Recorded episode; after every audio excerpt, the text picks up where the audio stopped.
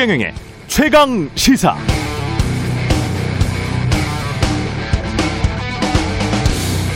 네, 저도 인터넷 영상으로 본 건데요. 유럽 어떤 나라의 여성 국회의원이었는데 이민자였습니다. 백인 위주의 나라에서 돋보이는 외모였죠.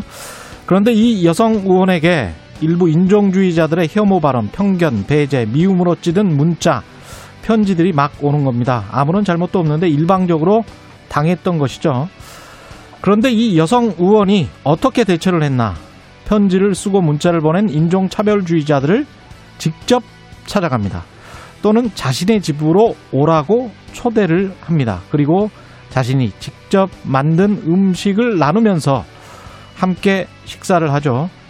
왼뺨 때리니까 오른뺨을 내민 셈인데, 투표권 가지고 위세 떨면서 혐오 발언 쏟아내던 인종차별주의자들의 고개가 숙여졌습니다. 사랑으로 포용하고 설득한 거죠.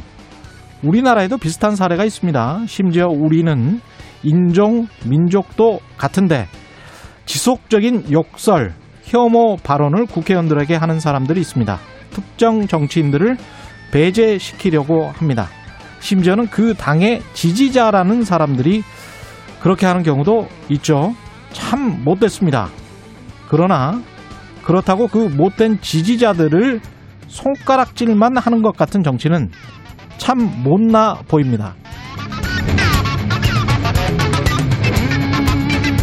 네, 안녕하십니까. 7월 12일 세상에 이익이 되는 방송 최경영의 최강시사 출발합니다. 저는 KBS 최경영 기자고요. 최경영의 최강시사 유튜브에 검색하시면 실시간 방송 보실 수 있습니다. 문자 참여는 짧은 문자 50원, 긴 문자 100원이 드는 샵9730, 무료인 콩 어플 또는 유튜브에 의견 보내주시기 바랍니다. 이제 일라디오, KBS 일라디오 콩에서도 보이는 라디오로 들으실 수 있습니다. 콩 앱 켜시고 일라디오 채널 화면 하단에 있는 캠코더 비슷하게 생긴 캠코더 마크 누르면 일라디오 생방송으로 보이는 라디오 보실 수 있습니다. 저 보입니까? 예, 보입니까? 예, 의견 보내주신 분들께 시원한 커피 쏘고 있고요. 예, 뜨아, 아아 다 쏩니다. 베스트 의견 보내주신 분들에게는 아이스크림 케이크도 쏩니다. 오늘 1부에서는 윤석열 전 검찰총장 부인 김건희 씨의 논문 표절 의혹, 열린민주당 강민정 의원과 자세히 짚어보고요. 2부에서는 최고의 정치 더불어민주당 강훈식 의원, 국민의힘 송일종 의원 만납니다.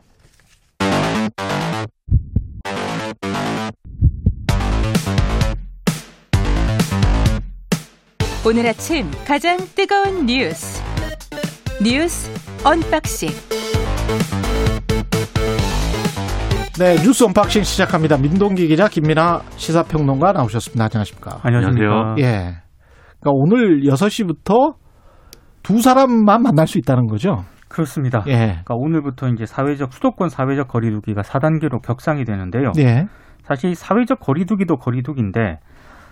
지금 신규 확진자 수가 계속 줄어들질 않고 있습니다. 예. 11일 0시 기준으로 신규 확진자가 1,324명이고요. 5일 연속 신규 확진자가 1,200명을 넘었습니다. 그리고 지금 이 신규 확진자도 좀 우려가 되는 그런 대목이긴 한데 비수도권 지역에서도 코로나19 확진자가 지금 증가하고 있거든요. 예. 역시 11일 0시 기준으로 비수도권 확진자가 316명으로 집계가 됐는데요. 이게 지난 1월 4일 이후 약 6개월 만에 확진자가 300명을 넘어섰습니다. 그리고 지난 8일에 19% 정도에 그쳤던 비수도권 확진자 비중이 예. 이게 점점 늘어나가지고 11일에는 24.7%로 계속 상승 중이거든요. 그러니까 지금 수도권만 굉장히 좀 우려가 되는 상황으로 봤는데 수도권이 아니라 비수도권 지역에서도 결코 안심할 수 없는 그런 상황이다. 방역당국이 이렇게 판단을 하고 있는 것 같습니다. 수도권만 지금 근데 4단계죠, 오늘부터. 4단계입니다. 수도권만 네. 4단계. 네. 그래서 그 부분에서 이제 우려가 이제 있는 어떤 그런 지점도 있는데요. 주말에 이제 좀 언론 보도 나온 걸 보니까 이 수도권 거리에 뭐 이렇게 여러모로 붐비는 번화가나 이런데 여전히 이제 마지막 이 사적 모임 금지 마지막 이제 주말을 좀 즐기자 뭐 이런 분위기도 있었지만. 김포공항에 또 사람들이 많이 있다, 뭐 이런 보도 나왔거든요. 예. 즉 이제 이 국내에 이제 여행지, 지방에 있는 여행지로 이제 여행을 떠난 여행객들의 숫자도 상당히 있었다, 이렇게 지금 보고 있는 것인데, 예. 그러니까 이 수도권에서는 거리두기가 단계가 높기 때문에 거리두기 단계가 상대적으로 낮은 부분으로 그런 지역으로 일종의 풍선 효과가 발생할 수도 있다, 이 우려가 지금 있는 것 같아요. 여기다가 이 우려를 좀 키우는 부분 중에 하나가 이 지금 계속해서 발생하는 확진자 중에 또 델타 변이 바이러스 이제 감염 사례가 계속 늘어나고 있다는 점에서 이게 좀 더 전염성이 강하니까 이런 부분이 또 이제 좀 우려가 된다, 이런 얘기도 나오고요.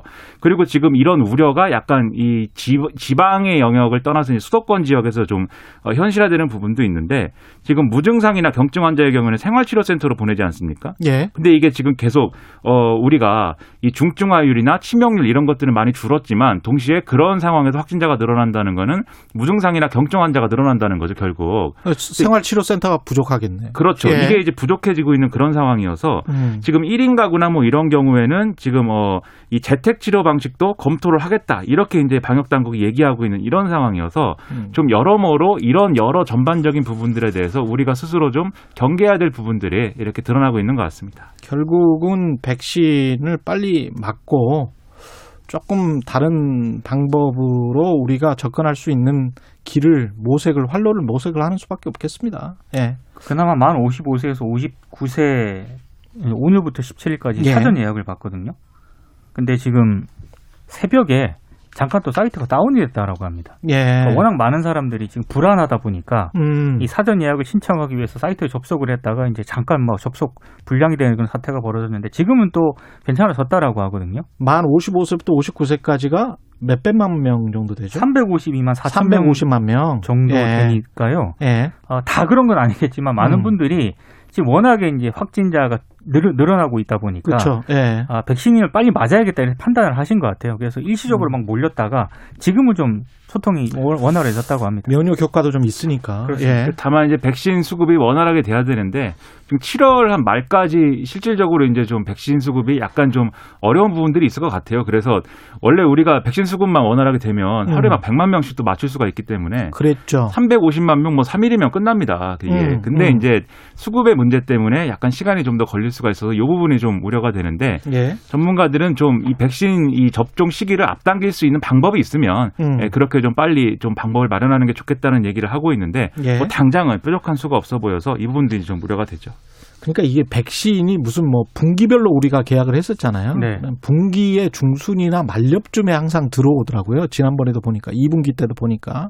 그러니까 이번에도 분명히 8월 한 중순부터 많이 들어올 것 같아요. 특히 이달 네. 말부터요. 예. 물량이 많이 들어옵니다. 이달 말부터. 네. 그러니까 7월 한 달이 네. 약간의 그 공백기가 있는 거네. 예. 네. 네. 집중적으로 이때만 좀 참고 집중적으로 8월 9월에 많이 맞으면 네. 우리가 그 정재훈 교수 그때 이야기했던 것처럼 8월 말이나 9월 초쯤 되면 1차 접종자가 한 60% 그때 될 것 같다고 그러더라고요. 그때 되면 조금 어떤 활로가 보이지 않을까 그런 생각도 해보고요. 조금만 참읍시다. 아유, 힘드네요. 진짜. 민주당 대통령 선거 컷오프 지금 뭐 6명 추려졌습니다. 예. 양승조 후보와 최문순 후보가 탈락했습니다. 추미애, 이재명, 정세균, 이낙연, 박용진, 김두관 후보가 컷오프를 통과했고요. 예. 9월 초까지 두 달간 최종 후보가 되기 위해서 이제 6명의 후보들은 치열한 경쟁을 벌여야 되고요. 아무래도 이재명 대 반 이재명 구도가 더 뚜렷해지지 않을까 이렇게 관측이 벌써부터 나오고 있습니다. 만약에 본 경선에서 과반 지지가 얻은 후보가 없게 되면은 예. 오는 9월 10일 1, 2위 후보 간 결선 투표를 통해 최종 승자를 가리게 됩니다. 그러니까 이게 지금 거의 예상대로의 결과가 나왔다 이렇게 보아야 되는데 마지막 한 5명은 확정적이다 이렇게 봤죠, 우리가. 여섯 명 중에. 예. 그럼 마지막 한 자리를 놓고 이제 김두관 후보, 최문순 후보, 양승조 후보가 경쟁을 한 셈인데 예. 그동안의 여론조사 결과를 좀 종합을 해보면 이 세 후보 간에 그렇게 이제 그 여론조사상 잡히는 지지율의 차이가 그렇게 크게 나지 않았습니다. 예. 그리고 이 지지율 자체가 사실은 통계적으로 이제 유의미한 숫자는 아니었어요. 그렇죠. 뭐 이렇게 대놓고 얘기해서 좀 슬픕니다만. 네. 그래서 이제 이런 기준으로 놓고 봤을 때 이 세 명 중에 김두관 후보가 왜 이제 컷오프를 벗어난 것이냐, 이 기준을 벗어난 것이냐라고 봤을 때는 뭐 이걸 뭐 논하는 게 어느 정도 의미가 있는지 모르겠지만 그래도 어느 정도 인지도가 좀 작용한 측면이 있는 것 같고요. 예. 그리고 아무래도 PK 지역의 경우에 이번에 PK를 대표하는 뭐 이런 유력 어떤 후보는 없지 않습니까? 예. 이런 점에서 약간의 이제 표심이 좀 작용한 측면도 있고 이런 점이 좀 작용하지 않았나 이렇게 생각이 되고요. 언론들은 전반적으로 이제 김두관 후보가 떨어지지 않을까, 최문순 후보가 그래도 6위를 하지 않을까라고 조심스럽게 전망을 했었거든요. 왜냐하면 막판에 살짝 두각을 나타낸 것 같았거든요. 그렇죠. 그런데 예. 아무래도 지금 김평이 얘기한 것처럼 예. PK라는 점 그리고 예. 인지도가 그나마 최문순 후보에 비해서는 김두관 후보가 조금 더 있기 때문에 그렇죠. 예. 그런 점이 조금 더 작용하지 않을까 싶습니다. 그러니까 여론조사도 사실은 플러스 마이너스 뭐 3%다 그러면은 오차 범위가 6%인 거잖아요. 그렇죠. 근데 이분들은 이제 1, 2%의 지지율이었기 때문에 어떻게 가늠할 수가 없어요. 여론조사로는. 제가 이렇게 예. 얘기는 했습니다만 예. 이런 분석이 실제로 어느 정도 의미가 있는 건지는 그렇죠. 저도 잘 모르겠습니다. 예. 그러니까 앞으로 이제 이재명이냐 반 이재명이냐 뭐 이런 이제 합종 연행이나 이런 게 좀 더 이제 여섯 명끼리 좀 심화될 것 같은데 아무래도 이 일정 때문에 상당히 좀 흥미로운 부분도 있다라고 얘기를 하고 있는데요. 이게 1차 선거인단 투표가 순차적으로 이제 발표가 되는 부분이 있거든요. 그래서 1차 선거인단 투표 결과가 다음 달 15일 날 발표가 되고 그다음에 이제 2차 선거인단 이 투개표, 3차 선거인단 투개표가 8월 말에 그리고 9월 초에 이렇게 쭉 이어지게 되는데 이게 1차 투표의 결과가 예를 들어 딱 공개가 됐는데 예. 굉장히 압도적으로 1위 후보에 쏠리는 표심이 이제 확인됐다. 이러면은 아마도 이게 조기의 대세론이 완전히 이제 자리를 굳히면서 상당히 이 레이스가 이제 일방적으로 흐를 가능성이 높은데 그게 아니라 만약에 2, 3위 후보가 단일화하면 이거 엎어볼 만한 그러한 이제 어떤 투표 결과이다. 이런 결과가 나오면 상당히 또 이제 반 이재명 단일화 이런 논란으로 이제 이런 이제 여러 가지 시도로 번질 가능성도 상당히 높아 보이거든요. 그럴 수도 있고 역풍이 불 수도 있고 여러 가지 경우의 수가 있을 수가 있습니다. 그렇습니다. 네. 네. 네. 그래서 이게 또 상당히 흥미를 끄는 어떤 일정이 될 것 같습니다. 게다가 지금 이 코로나가 갑자기 유행하는 바람에 델타 바이러스가 이게 한 2주 정도 사실은 민주당 안에서 그런 이야기 나오고 있죠. 그러니까 나오고도 있고요. 예. 그리고 지금 경선을 연기하자라는. 그렇죠. 예. 예비 경선 할 때는 뭐 박용진 후보라든가 추미애 후보 같은 경우에는 뭔 소리냐. 예. 예정대로 가야 된다라고 주장을 했는데 지금은 좀 그렇지 않거든요. 입장이 바뀌었어요. 예. 그러니까 뭐 유불리 때문에 입장이 바뀐 건 아니고요. 예. 정말 코로나 상황이 심각하기 때문에 조금 고민을 해봐야 된다라는 입장으로 약간 선회를 했거든요. 그러니까 2주 동안 뭘 할 수는 없으니까 그렇습니다. 지금 상황에서는. 예. 그건 이해는 좀 되는 것 같아요. 예. 송영길 대표가 한마디로 이거를 좀 이렇게 일축을 했는데 예. 예를 들면 이렇게 서울신문 인터뷰에서 이렇게 얘기했습니다. 11월에 델타 변이가 아니라 감마 변이가 올지 어떻게 아냐. 네. 항상 이렇게 얘기가 좀 이렇게 단호박. 네. 예. 그래서 예. 7월에 철저히 이렇게 좀 방역 통제를 하고 8월 본경선부터는 지방부터 이렇게 쭉 시작을 하기 때문에 얼마든지 치를 수 있다. 지난번에 코로나 와중에 총선도 치르지 않았느냐 예. 이렇게 얘기를 해서 예. 좀 당내의 여러 가지 의견 구도상 아무래도 이 부분의 논란 또 이제 지속될 것 같습니다. 여성가족부에 이어서 통일부도 폐지하자 이준석 대표가 이렇게 이야기했나요? 얘기를 했는데요. 예. 일단 여러 가지 당 내외의 반발에 지금 부딪히고 있는 그런 상황입니다. 뭐 이인영 통일부 장관하고는 주말 동안에도 SNS 설전을 벌였던데요. 예. 문제는 지금 국민의힘 내부에서도 지금 반발의 목소리가 나오고 있거든요. 내부 반발도 좀 있죠. 그러니까 지금 예. 권영세 대외협력위원장이 통일부 폐지로는 옳지 않다라고 일단 반박을 했고요. 그러면서 이준석 대표에게 언행을 좀 신중히 할 필요가 있다라고 조용히 이제 지적을 하기도 했습니다. 이런 얘기도 하더라고요. 검찰이 마음에 안 든다고 검수완박하는 여권을 따라 있어야 되겠느냐. 이렇게 얘기를 하기도 했고 그리고 지금 이준석 리스크에 대한 의혹도 당 내부에서 조금씩 나오고 있는 것 같습니다. 그러니까 자유롭게 얘기하는 건 괜찮은데 아무래도 당 대표 입장에서 예. 이런저런 얘기를 하다 보니까 이게 당 공식 입장인 것처럼 내비칠 우려가 있다는 거고요. 이렇게 사사건건 모든 입장을 당 대표가 모든 현안에 대해서 입장을 내놓게 되면은 예. 이 그 자체가 굉장히 당 입장에서는 부담이라는 얘기라는 거죠. 이게 처음에는 여가부 폐지였잖아요. 예. 그래서 여가부 폐지가 근데 얘기가 이상하게 되니까 예. 여기다가 통일부도 폐지하자 이렇게 얘기해서 이게 전반적으로 이것은 정부를 폐지하자 뭐 이런 그렇죠. 전반적으로 이것은 작은 정부론이지 우리가 무슨 뭐 이대남 표심을 노리고 뭐 하는 그런 정치 캠페인이 아니다 이렇게 지금 간 거거든요 얘기가. 예. 근데 이 작은 정부론이라는 건 사실 이명박 정권 때 이명박 대통령이 당선되면서 사실은 꺼냈던 얘기기도 하고 실제 그때 통일부랑 여가부가 폐지 대상에 올라가지고 논란이 컸습니다. 근데 결국은 폐지를 못 시켰어요. 그리고 청와대 조직도 슬림하게 가자 이래가지고 다 이렇게 축소를 했는데 결국 다시 다 되살렸거든요. 그렇죠. 있을만해서 있는 겁니다. 다 무조건 다 없애면 어떻게 합니까? 약간 그런 측면도 있는 것 같아요. 이게 지금 유승민 전 의원하고 하태경 의원이 여가부 폐지 공약을 내걸었잖아요. 근데 아무래도 이준석 대표가 그전부터 유승민 전 의원하고 친하다는 얘기가 계속 나왔는데 이건 이제 당 공약으로 내걸 정도로 이제 이준석 대표가 힘을 실어주다 보니까 당 내부에서 이런저런 좀 해석들이 나오는 것 같습니다. 거기에 대한 반발도 있겠네요. 당 내부에서는. 있습니다. 그렇죠. 예. 유승민 후보를 너무 밀어주는 건 아닌가 그런 생각도 있겠네요. 한일 정상회담은 이게 올림픽 계기로 한답니까? 안 한답니까? 이거.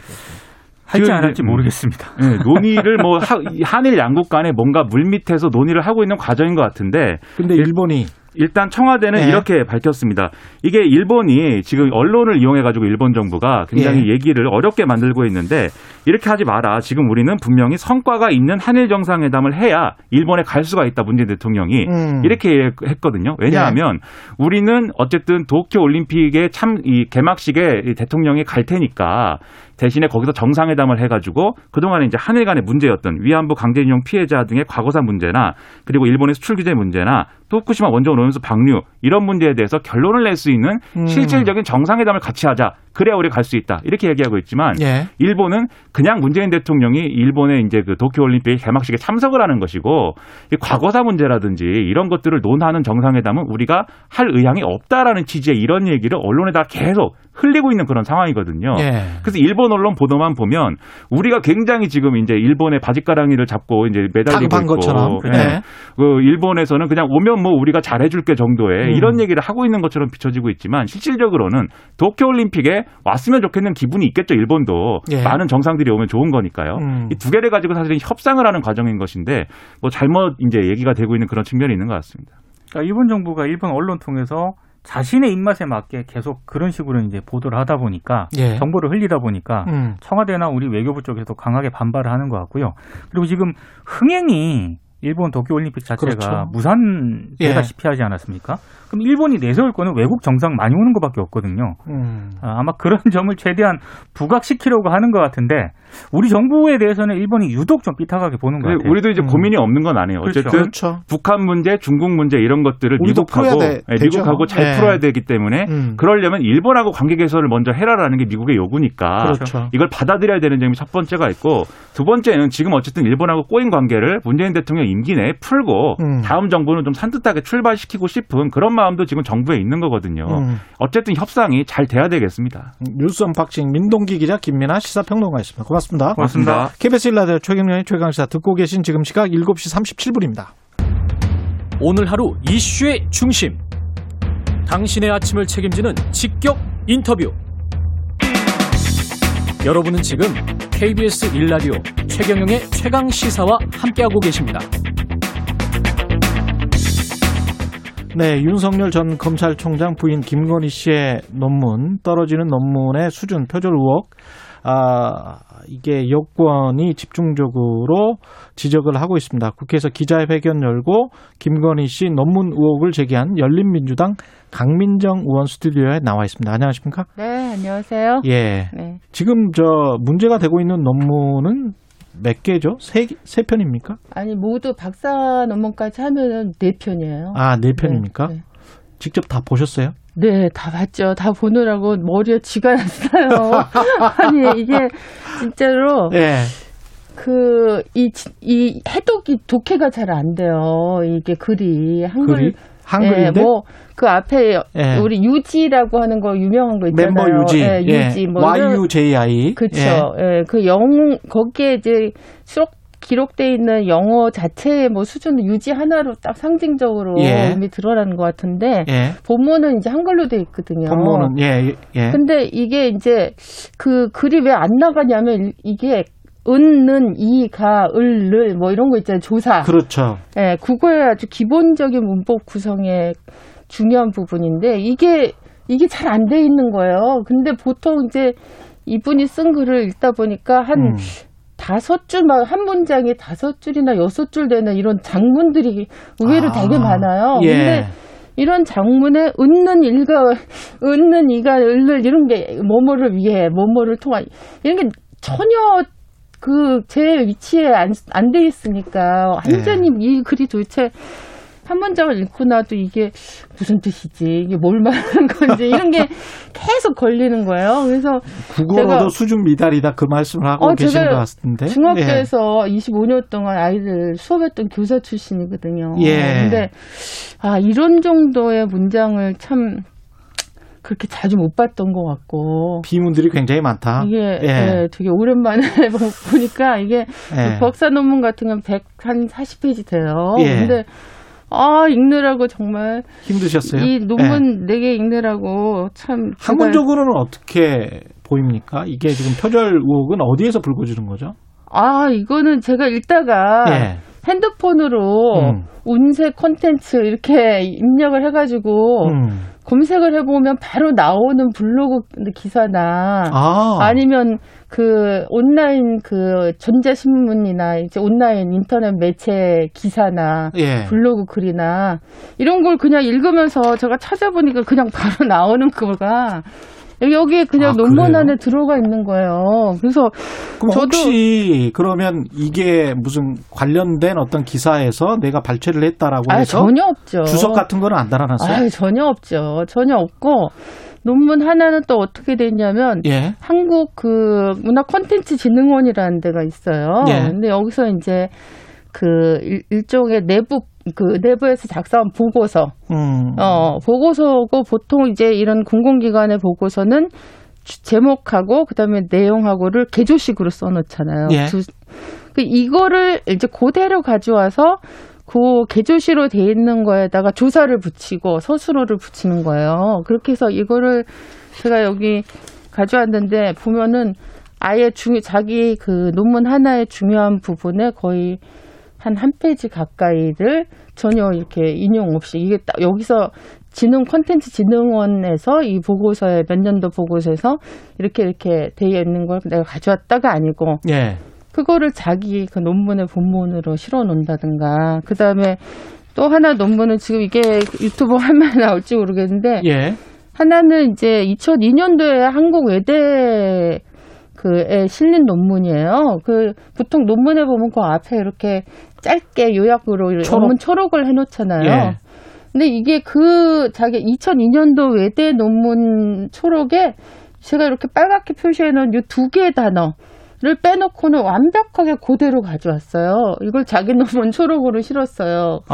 근데 이것도 제가 보다 보니까 이게 남의 논문입니까? 아니면 자기 표절을 한? 남의 논문이죠. 남의 논문을 표절을 한 거군요. 그리고 요거 빨간 두 단어도 왜 다른가 봤더니 오타가 난 거예요. 이거 옮기면서 거기에서도 오타가 났었는데 예를 들어 오타까지 그대로 가지고 왔다? 아니 거기는 오타가 안 났는데 이게 가져오면서 이거를 옮기면서 오타가 돼서 차이가 난 거죠. 그래서 여기에 포지션 이렇게 되는데 보니까 포지티브라고 해야 되는데 포지션이라고 해서 이렇게 해서 오타가 나서 안 틀려야 될, 달라지지 않아야 되는데 달라진 거죠. 그러니까 사실은 이게 100% 가져올 생각이었던 거죠. 근데 이제 인터넷 포털에서 쉽게 검색을 하면 아까 운세 콘텐츠라고 말씀하셨잖아요. 제가 운세 콘텐츠라고 키워드 검색을 해보면 그 어지간히 등장하는 그런 기사,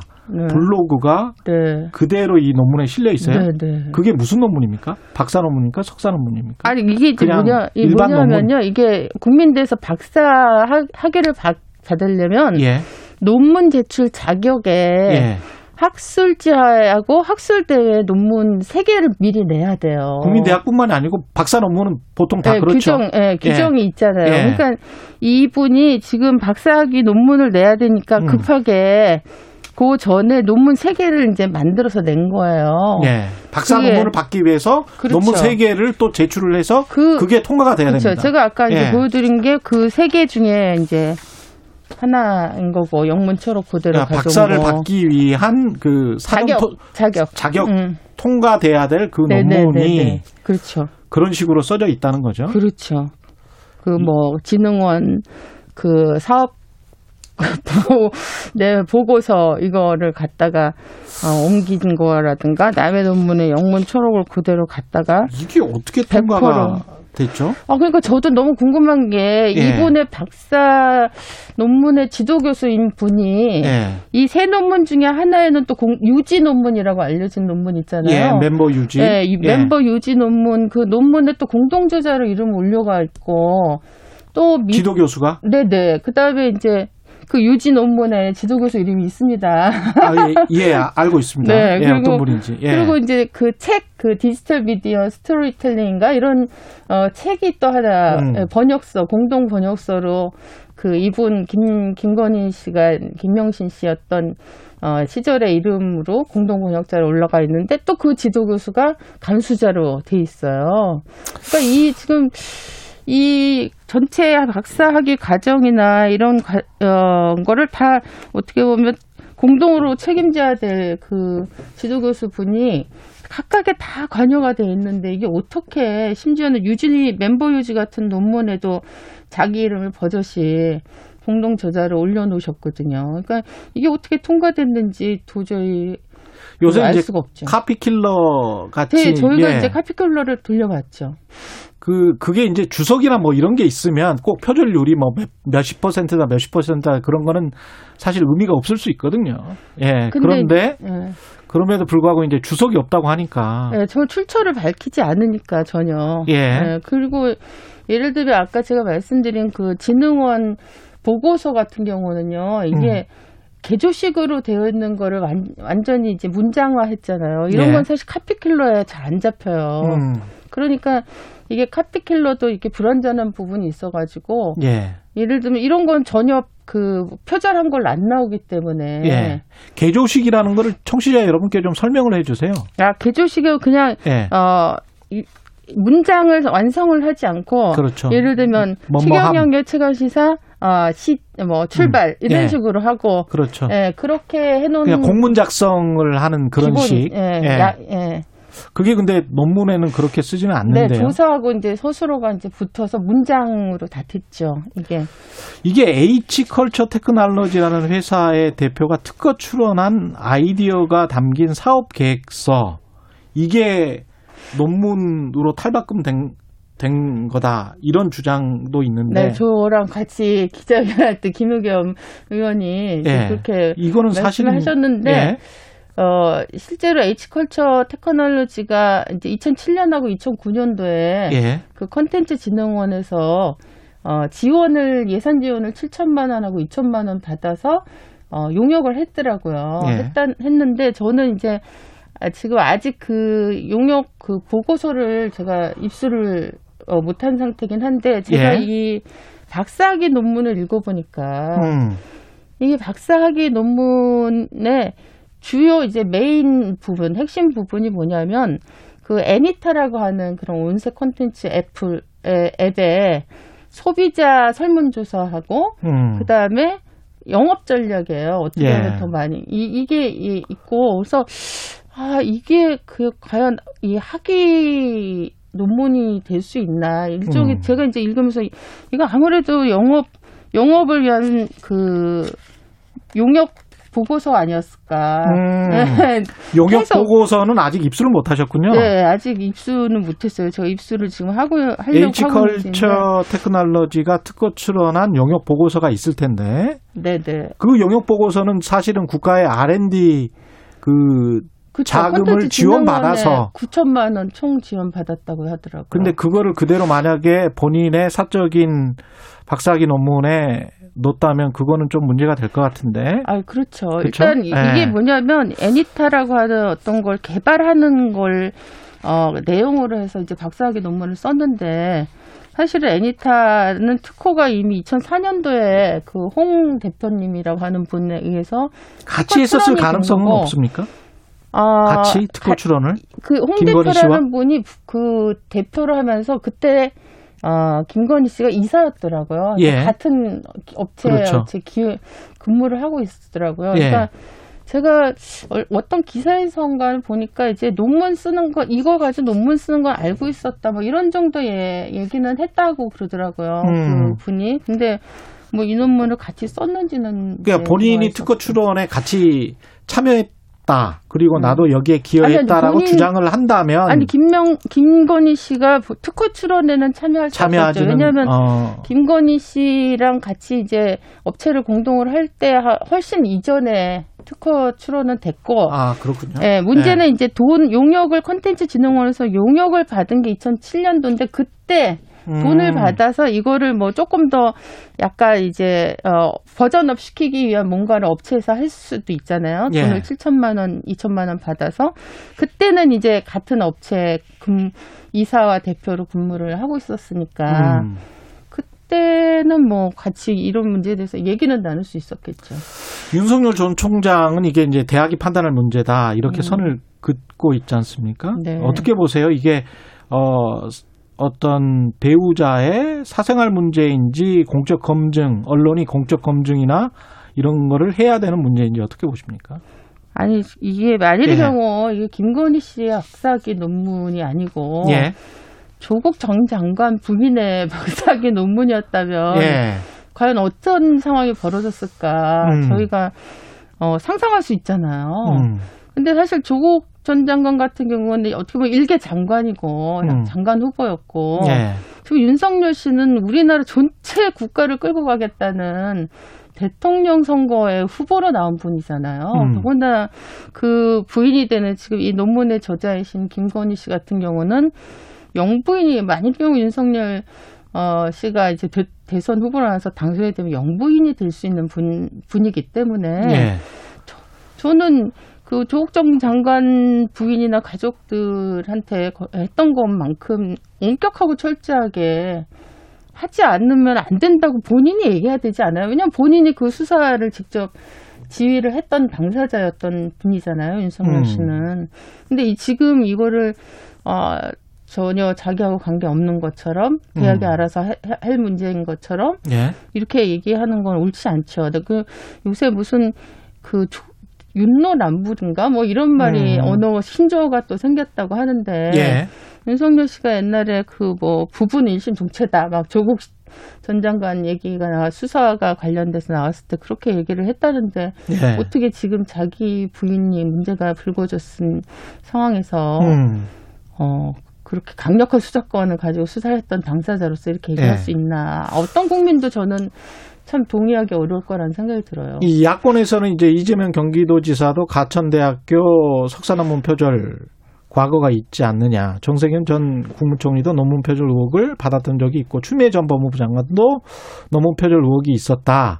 뭐 이렇게 이야기를 하고 있습니다. 아니 그거를 이제 야권이 아니고 윤석열 씨가 기사 보니까 얘기를 하셨다고 저는 이제 봤어요. 근데 사실 그 세 분은 사실 선거를 통해서 이미 검증, 선거나 특히 거기다 플러스 인사청문회 이런 검증 과정을 거쳤던 거고, 그리고 그 과정에서 그 문제가 이제 드러났고, 근데 이제 문제는 뭐냐면 윤석열 씨는 사실 지금 다시, 한 번도 검증받지 않다가 처음 이제 검증받는 당사자잖아요. 그리고 저는 이런 거 되게 비겁하다고 생각하는데, 당신이 이런 문제가 있습니다. 이렇게 얘기했더니 자기 문제 쏙 빼놓고 쟤도 나쁘잖아. 이렇게 얘기하는 거는 저는 진짜 비겁한 태도라고 생각해요. 그러니까 자기 문제가 지적됐으면 그거에 대해서 정확하게 규명하거나 책임을 지겠다고 얘기하거나 이렇게 하는 게 맞죠. 오늘 말씀 감사하고요. 열린민주당 강민정 의원이었습니다. 고맙습니다. 네, 감사합니다.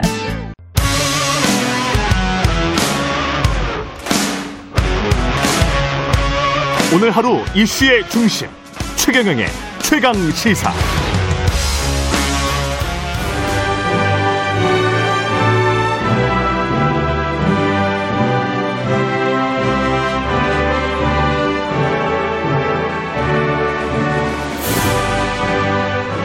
네, 전국의 가장 뜨거운 현안을 여야 의원 두 분과 이야기 나눠보는 최고의 정치. 오늘도 여야 의원 두 분 나오셔야 되는데 한 분은 전화로 연결돼 있습니다. 더불어민주당 강훈식 의원님 나오셨습니다. 네, 안녕하십니까? 안녕하세요. 예, 네, 강훈식. 예, 국민의힘 송일종 의원님은 전화로 연결돼 있습니다. 안녕하십니까? 예, 안녕하십니까? 예, 그 서재현님 청취자 오늘부터 사실 KBS 콩으로 다 보이는 라디오를 저희가 지금 하고 있거든요. 그래서 서재현 님이 와우 최경영 기자님 얼굴 처음 봅니다. 잘생기셨네요. 목소리랑 얼굴이 매치가 됩니다. 뭐 이렇게 말씀을 해 주셨는데 사실은 잘생긴 그 강훈식 의원님, 송일종 의원님 다 매셨어야 되는데 전화로 뵙습니다. 예, 제가 전화로 드려서 죄송합니다. 예, 최경영의 최강시사 유튜브에 검색하시면 실시간 방송 보실 수 있고요. 스마트폰 콩으로 보내시면 무료입니다. 문자 참여는 짧은 문자 50원, 긴 문자 100원이 드는 샵 9730 무료인 콩 어플 또는 유튜브에 의견 보내주시기 바랍니다. 더불어민주당 예비 경선 결과 최종 6인이 발표됐는데요. 일단은 순위와 득표차 관심인데 어떻게 조금 말씀해 주실 수 있을까요? 아니요, 그 말 못하게 돼 있어요. 그래서 해주시고요. 저희가 예. 특별당규 제14조에 보면 예. 예비경선 결과는 종료 후에 당선인을 기호순으로 발표하고 득표율과 순위는 공개하지 않는다. 예. 아예 이렇게 당규에 박혀 있습니다. 예. 그래서 사실 왜 그러냐면 그것은 예비경선의 결과가 발표가 되는 순간 본 선거에 영향을 미칠 수 있습니다. 그렇군요. 그래서 불필요한 영향을 미치지 않도록 하기 위한 조치로서 공개하지 않게 돼 있습니다. 예, 새로운 마음으로 다시 한번 후보들을 봐보시라. 네. 네, 그렇습니다. 이런 의미겠네요. 6명 이거는 이분들은 예상을 하셨습니까? 제가 예상했다고 할 수는 없죠. 예. 예상했다고 할 수 없는데 어쨌든 그 최문순 후보와 양승조 후보께서 이제 도지사 하시는 두 분이 떨어졌어요. 예. 그래서 그것은 그냥 굳이 제가 보면은 중앙정치 무대에 등장하지 못했던 분들이 아무래도 인지도나 아니면 지지에서 좀 떨어졌던 건 아닌가 이렇게 예. 분석하는 수밖에 없지 않을까 싶습니다. 소일종 의원님은 어떻게 보셨나요? 6명의 후보. 예상을 했던 부분들이 좀 있지요. 그런데 예. 아마 50대 50을 했잖아요. 예.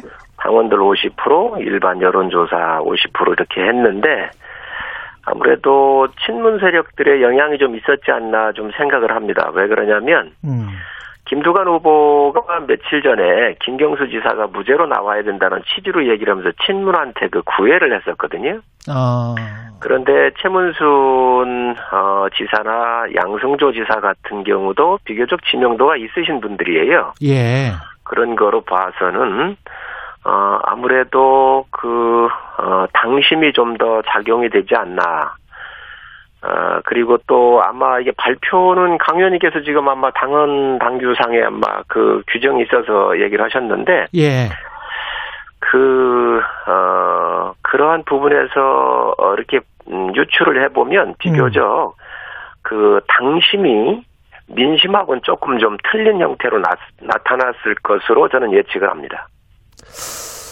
그게 어떤가요? 당심이 민심과 크게 차이가 났을 것이다 이렇게 말씀을 하셨는데 아니 근데 당심도 여론조사에 많이 나와 있고요. 예. 민심도 여론조사에 많이 나와 있어요. 그래서 이거 굳이 뭐 제가 예, 6.2 탈락에 관해서 예. 이것에 대해서 뭐 이렇게 답변할 필요는 별로 없는 문제인 것 같고. 예. 근데 어쨌든 이제부터 이제 추려진 만큼 집중도 높은 지금부터가 시작인 것이죠. 사실은. 그렇죠. 네, 네 그렇게 보는 게 맞는 것 같습니다. 근데 이제 득표 결과는 안 나왔습니다만은 우리가 이제 궁의 관시법을 통해서 이야기를 좀 해보자면 이재명 대 반 이재명의 구도나 1, 2, 3위의 윤곽, 4위까지의 윤곽이 어느 정도 보이기 때문에 그런 상황에서 본선도 비슷하게 가지 않을까. 그 이재명 대 반 이재명 이거는 어떻게 보십니까? 그거는 그럴 가능성이 높죠. 예. 왜 그러냐면 어떠한 경선에도 2, 3, 4등끼리의 견제는 없었습니다.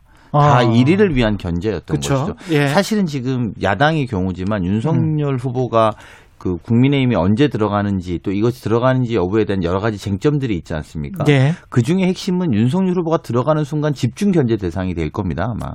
그 당내에서 보면 지금은 호의적으로 들어와 달라고 요청을 하지만 예. 들어오면 뭐 예를 들면 여당의 현재의 견제도 받아야 되지만 야당 내부의 견제도 입당하게 되면 받게 될 겁니다. 그래서 아마 본인으로서는 밖에 있으면서 여당의 견제만 받으면서 이걸 끌고 가겠다. 사실은 우리 오늘 성원님 안 나오셨지만 성원님 네. 주로 나오시면은 윤석열 후보 방어하는 데 되게 노력하시잖아요. 그렇죠. 예. 자당도 아닌데 방어해 주거든요, 지금은. 예. 근데 이제 자당이 되시면 또 그 안에서의 또 비판의 목소리도 나올 수밖에 없을 거예요. 그거는 1위 후보기 때문에 그런 겁니다. 그리고 예. 아마 이재명 후보도 그런 면에서 아마 계속된 이재명 대 반 이재명의 구두는 계속되지 않을까 저는 이렇게 봅니다. 성호님, 그 포함해서 예. 윤석열 전 총장까지 포함해서 말씀을 해 주실 수 있을까요? 이재명 대 반 이재명?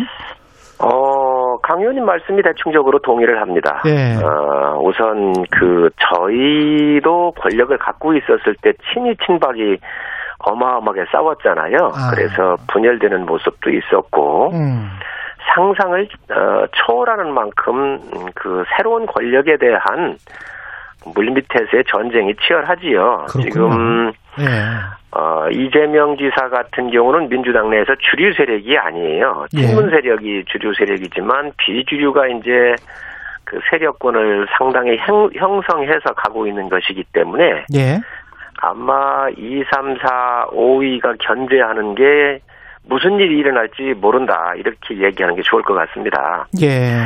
아마 여당발 참혹한 고륙상쟁이 시작될 것 같은데 그건 물론 야당도 비슷할 겁니다. 예. 그렇지만 권력을 갖고 있는 쪽이 훨씬 더 심각하거든요. 예. 그런 거로 봤었을 때는 앞으로 여당발 이 경선 연기가 또 재점화되는 것 같은데 이런 거를 비롯해서 1위 하고 있는 이 지사의 뭐 과거 애인 문제나 가족 문제까지도 지금에 나왔었던 그러한 치열한 예. 공세보다도 더 훨씬 더 심각해질 것으로 저는 생각을 합니다. 과거 애인 문제는 본선에서도 또 나올까요? 성 의원님 또 나오지요. 예, 그 일부러 또 쓱 이렇게 끌어들이시는데 안 나올 것 같기도 한데 어떻게 보세요? 예. 뭐 사골곰탕도 적당히 우리는 게 맞죠. 예, 너무 뭐 더 지켜보면 될 것 같습니다. 근데 경선 연기는 지금 그 델타 변이 바이러스 때문에 나올 수밖에 없는 것 같아요. 이 이야기는. 그러니까 뭐 제가 이제 대선 기획단장 입장에서 보면 사실은 예. 경선도 일정 정도 거리두기 하면 어떨까 이런 생각도 저도 해본 적은 있어요. 그런데 예. 주말에 송영길 대표가 원칙적으로 경선을 치르겠다고 의견을 천명했습니다. 일요일 날. 그래서 재론의 여지는 없을 거로 보입니다. 아, 그래요? 예, 그렇습니다. 이게 경선이 연기되고 흥행이 더 잘 되는 쪽으로 가는 게 그 나을 수도 있는 거 아닐까요? 아니면 그대로 쭉 가는 그거나 저거나 마찬가지입니까? 그러니까 이게 두 가지가 다 예. 있겠죠. 그러니까 저도 이제 기획단장 입장에서는 할 수 있는 기획들이 많이 사라지기 때문에 그런 생각을 안 해본 건 아닌데. 아.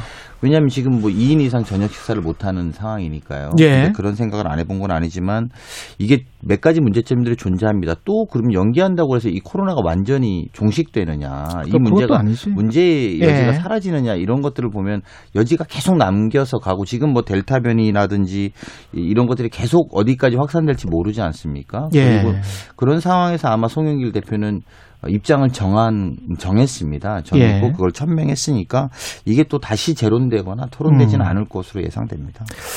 송일종 의원님 같은 얼마든지 아마 이 경선 연기 문제가 심각하게 저는 거론이 될 것이다라고 보여지거든요. 왜 그러냐면 이제 예. 6명으로 이게 좁혀졌잖아요. 예. 그렇기 때문에 이제 사활을 건 아마 경쟁이 시작이 될 겁니다. 그렇기 때문에 숫자도 줄고 그래서 또 이게 본인들한테 유리한 방향성이 있다고 한다면 1위야 물론 뭐 연기를 안 하려고 그러겠지요. 이재명 예. 지사는. 그렇지만 나머지 후보들의 그런 요구를 따라잡을 수 있는 시간적 여유가 없기 때문에 충분히 저는 재점화에 상당한 폭발력이 있을 거로 보여지고요. 또 우리 강 의원님 뭐 사골 국물도 적당히 끓여 먹으라고 그러는데 이제는 끓이다가 안 되면 이제 뼈까지 씹어 먹는 형태가 나올 테니까 한번 보시죠. 야, 여야에 대단합니다. 예, 싸움이 기싸움이. 근데 그 김재원 최고위원 같은 경우에 민주당 선거인단 신청했다는 거 아닙니까? 이게 이제 역선택을 우리가 한번 해보자, 국민의힘이 해보자 뭐 이런 뜻인가요? 그런 거는 아닐 거고요. 그래도 네. 정치에 뭐 여러 가지 예의가 있기 때문에 역선택은 해서는 잘 안 된다고 생각을 하는데, 어쨌든 이게 설계가 되면 여든 야든 이 역선택 문제는 늘상 있었던 문제입니다. 아. 여론조사를 해도 마찬가지고요. 예. 지금 저도 이걸 많이 받았습니다. 민주당의 후보 되시는 분들하고도 아니까요. 예, 그래서. 좀 신청을 해서 도와달라 이렇게 저도 문자를 받고 그랬는데, 이런 게 이제 선거를 하다가 보면 이러한 제도상의 허점들이 있기는 있지요. 예. 그런 부분들에 대해서 아마 향후에 우리 당도 이런 문제를 아마 고민을 해야 될 겁니다. 그래서 그런 측면에서 김재원 최고께서 말씀하셨을 것으로 저는 예측합니다. 어떻게 보세요? 사실은 예. 되게 우리 김재원 최고가 정말 하지 말아야 될 일을 하신 것 같아요. 이게 특히 작년 총선 전에도 자유한국당 컷오프 여론조사에서 지지정당에 대한 거짓 응답을 유도해서 문자 발송한 적이 있었던 분이에요. 그래서 이게 문제가 됐는데, 제가 근데 왜 이랬을까 생각을 해보면, 예. 저희가 1차 선거인단 모집에 7일간 77만 명, 76만 명 가까이 신청해서 들어왔거든요. 사실 굉장히 많은 숫자가 들어온 겁니다. 예. 앞으로 저희가 한 29일 더 한다고 생각하면은 이게 저희 목표가 한 250만 명 정도 해보겠다는 거거든요. 그러면 사실상 역선택은 의미는 없습니다. 250만 정도가 한다면 그게 100만 명이 역선택을 해서 들어와야 되는 수준이지 않으면 의미가 없는데, 그럼 왜 했을까? 좀 샘난 거 아닌가? 이게 오래간만에 이게 많은 숫자들이 국민 참여하니까 나도 한번 해보자. 그리고 나서 그거를 SNS에 약간 저는 이런 식으로 비민주적으로 타당의 경선에 개입해서 그걸 SNS에 올리는 것, 이거는 그 야당의 최고위원으로서는 정말 최악의 비아냥거림이다. 전 이런 생각이 들었습니다. 예. 그 국민의힘 이야기를 좀 해볼까요? 국민의힘 같은 경우에도 지금 대선 예비 후보 등록이 오늘부터 시작이네요. 이게 국민의힘 같은 경우는 한 14명 정도나 된다고 하는데, 어떻게 보세요? 이 윤석열 전 총장에게 쏠린 관심이 자당 후보들에게도 좀 같이 쏠려야 될 것 같은데, 그거는 별로 안 보이고 그래서 좀 섭섭할 수도 있을 것 같고, 송 의원님. 지금까지는 윤석열 총장 중심으로 왔던 게 사실이고요. 또 예. 여론도 그렇게 몰아졌지 않습니까? 특히 예. 이제 입당에 대한 문제가 중심이 되다가 보니까 아마 뉴스가 그쪽으로 많이 갔는데, 앞으로 이제 입당이 몇 분들 이렇게 이루어지고 하면 자연스럽게 저희 내부에 있는 후보군들하고 들어오시는 분들 중심으로 해서 많은 뉴스가 만들어지고, 또 그에 따른 국민들의 여론이 좀 집중되지 않겠나, 전 그리 보고 있습니다. 입당을 8월 전에 또는 7월 말이나 이럴 때 하긴 하는 겁니까? 어떻게 보십니까? 그거는? 저는 후보들께서 야당, 제1야당의 이 플랫폼을 이용하지 않고는, 예. 선거 경쟁력이 없고, 또 본인이 주목도가 떨어지기 때문에 이 플랫폼에 대한 것들은 충분히 저는 인지하고 있을 것이다라고 생각을 하고 있고요. 예. 또 그렇게 이야기들을 하고 계십니다. 그래서 시기적으로는 조금 조정이 될지 모르겠지만, 저는 그 장외에 있는 후보군들도 다 들어올 것으로 예측합니다. 강호님, 어떻게 보세요? 왜 이렇게 입당을 늦출까요? 저는 오늘 우리 성일종 님하고 내기에도 좋은데, 예. 입당을 빨라질 줄이라고 생각했거든요. 예. 처음에 지난주에 와서 제가 그랬는데, 예. 저는 8월 달에 입당 안 할 걸로 생각합니다. 그러니까 이거는 우리가 한번 또 지켜봐야 되는데, 이유는 예. 저는 몇 가지로 있는데요. 첫 번째는 저는 사실은 최근에 악재밖에 없었거든요. 윤석열 후보가. 그렇죠. 좋은 건 하나도 없었습니다. 예. 다 악재였습니다. 아내 문제, 장모 문제 이런 악재만 있었는데, 지지율에 크게 변화는 사실 없었습니다. 그리고 두 번째는 국민의힘이 이제 되게 플랫폼으로 메리트가 있다고 말하지만 예. 별 메리트는 사실 못 주고 있어요. 그러니까 밖에 있는 것이 오히려 지지율이 안 떨어지고 있더라, 이런 것들. 그리고 두 번째는 아까 말씀드린 것처럼 안에 메리트가 별로 없으면서 특히 이중견제 될 가능성이 있다고 제가 말씀드렸잖아요. 그렇죠. 들어가면 예. 여권의 공격과 야권 내부의 공격을 다 받을 가능성이 있다는 거고요. 세 번째는 지금까지 윤석열 후보가 검찰총장을 그만두고 나오고 뭐 이런 일련의 과정에서 한 번도 본인이 일정을 정하지 않은 적이 없어요. 즉 야당이 제시하는 일정에 들어온다라는 것에 대한 장담을 할 수 없다. 저는 이런 것들을 보면 저는 뭐 전혀 물론 들어간다고 해도 별로 놀랍지도 않아요. 뭐 별로 이렇게 뭐 대단한 일은 아니고 예. 어떤 의미로 보면 실제로 모든 지금 그 정치 행보 자체를 반문 뭐 반정치 현 정부와의 각을 세우는 일정들을 하기 때문에 들어간다고 해도 별로 놀랍지도 않지만 저는 이준석 대표가 제안한 8월 입당 이거는 저는 사실상 좀 물 건너간 거 아닌가 싶습니다. 플랫폼으로서 장점이 없다 들어가도 이 네. 발언에 관해서 어떻게 생각하세요? 송 의원님. 강 의원님께서 안 들어오고 장외에 있으면서 야권이 좀 분열됐으면 전혀 안 맞아요. 들어가도 놀랍지 않다니까요. 아마 우리가 예. 4.7 보선에서 봤잖아요. 예. 안철수 후보가 우리 당 후보하고 견주어가지고 당시에 안철수 후보가 다 후보가 된다 그랬었지 뭐 우리 당 후보가 된다라고 생각한 적이 없었거든요. 그랬죠 그땐. 예. 그리고 지금 이 대선이라고 하는 것은 또 보선하고 또 틀려요. 그 국회의원 한 사람 한 사람이 그 후보를 보호해주는 그러한 장수인데 지금 윤석열 총장한테는 곁에 있어서 방어를 해줄 수 있는 그러한 국회의원들이 없거든요. 일단 당에 들어와야 된다. 예. 지금이야 범야권 후보기 때문에 그래도 여권의 공세가 있으면 야당 의원들이 나서서 방어도 하고 하지만 정말 이 전쟁이 시작이 되고 선거가 본격화돼서 여야의 치열한 경쟁이 이루어지게 되면 아마 제 볼 때는 윤 총장께서 오지 말라게도 오실 거라고 생각을 합니다.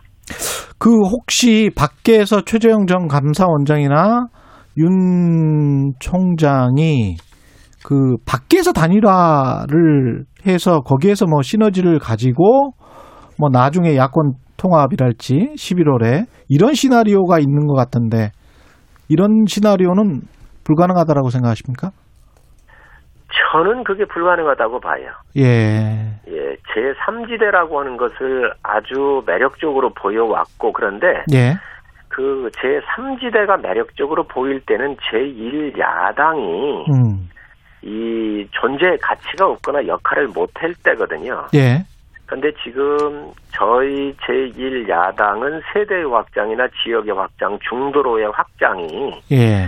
4.7 보선과 또 당의 새로운 당대표를 세우면서 국민들한테 많은 지지가 있습니다. 그리고 지금 집권 여당과 야당의 지지율을 봐보면은 큰 차이가 안 나거든요. 예.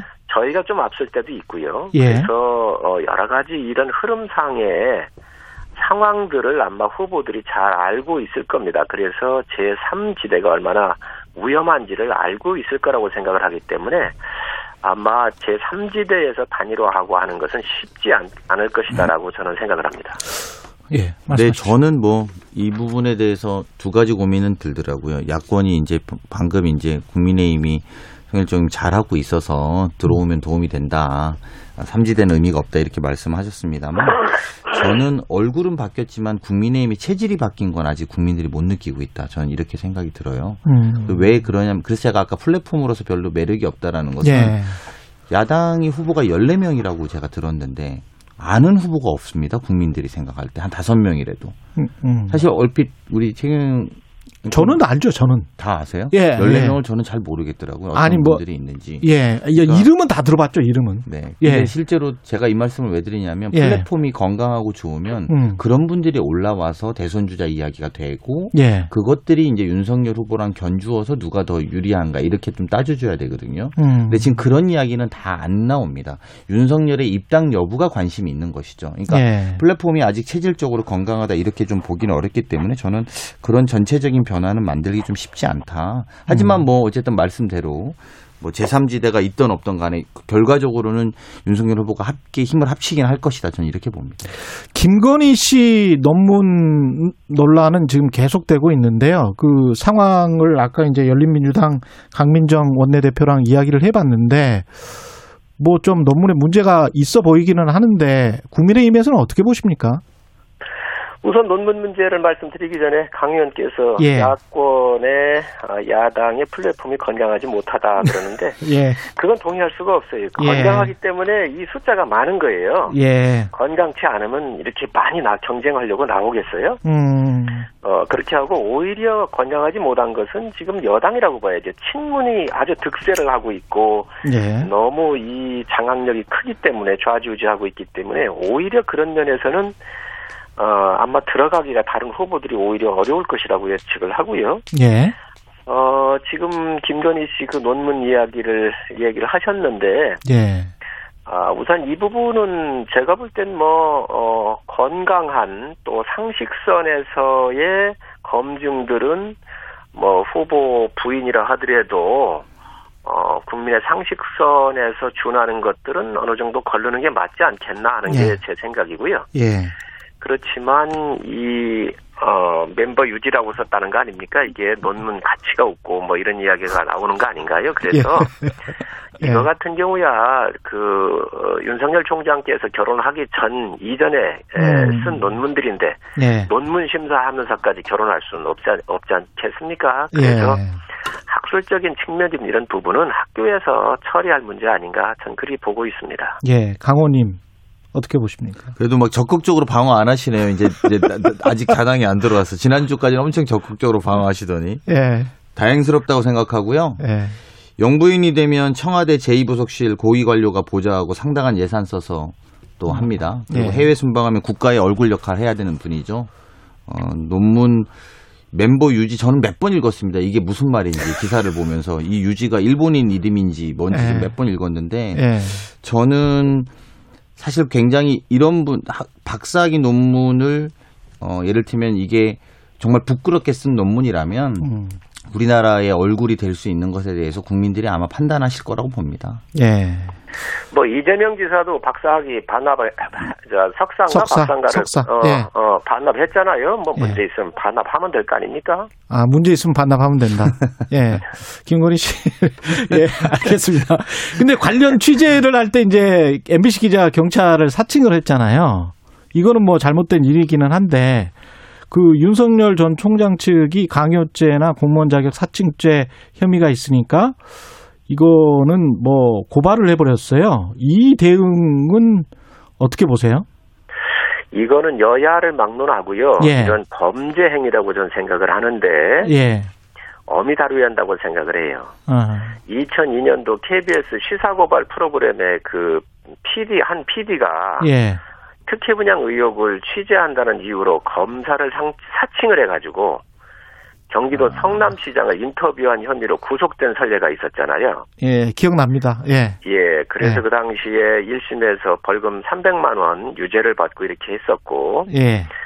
얼마 전에 그 검사와 친분을, 검언 유착 사건이에요, 이거는. 검사와 친분을 과시해가지고, 유시민 씨에 대한 취재 활동을 벌이다가 강요미수죄로 채널A의 이동재 기자가 구속되고 이랬었잖아요. 예. 이런 선례가 있는 건데, 이런 것들을 사칭해가지고 기자가 했다고 하는 것은 저는 아주 엄단을 해야 한다고 생각을 합니다. 이런 범죄가 다시 일어나서는 안 되지요.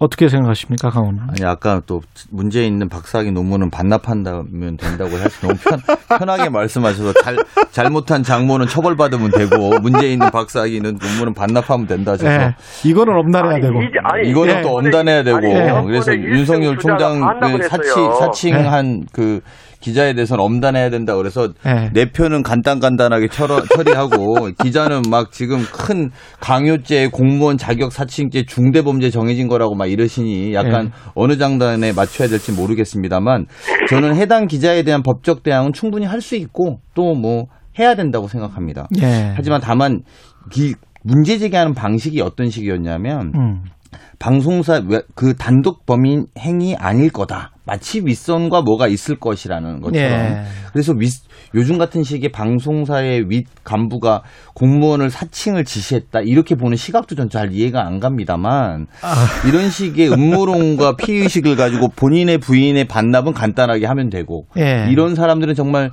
뭐 느낌이 좀 그렇지만 쥐잡듯이 잡아야 되는 거 아니냐 이런 식으로 말하는 건 저는 형평성에 어긋난다 이런 생각은 듭니다. 예. 그 1등을 하고 있는 여당 후보가 그 논문을 반납한 거 아니겠습니까? 예. 그렇기 때문에 그리고 이건 당사자예요, 당사자. 예. 당사자고 지금 김건희 씨 같은 경우는 뭐 본인이 후보는 아니잖아요. 그리고 이 예. 범죄 행위와 관련된 일들은 아니지요.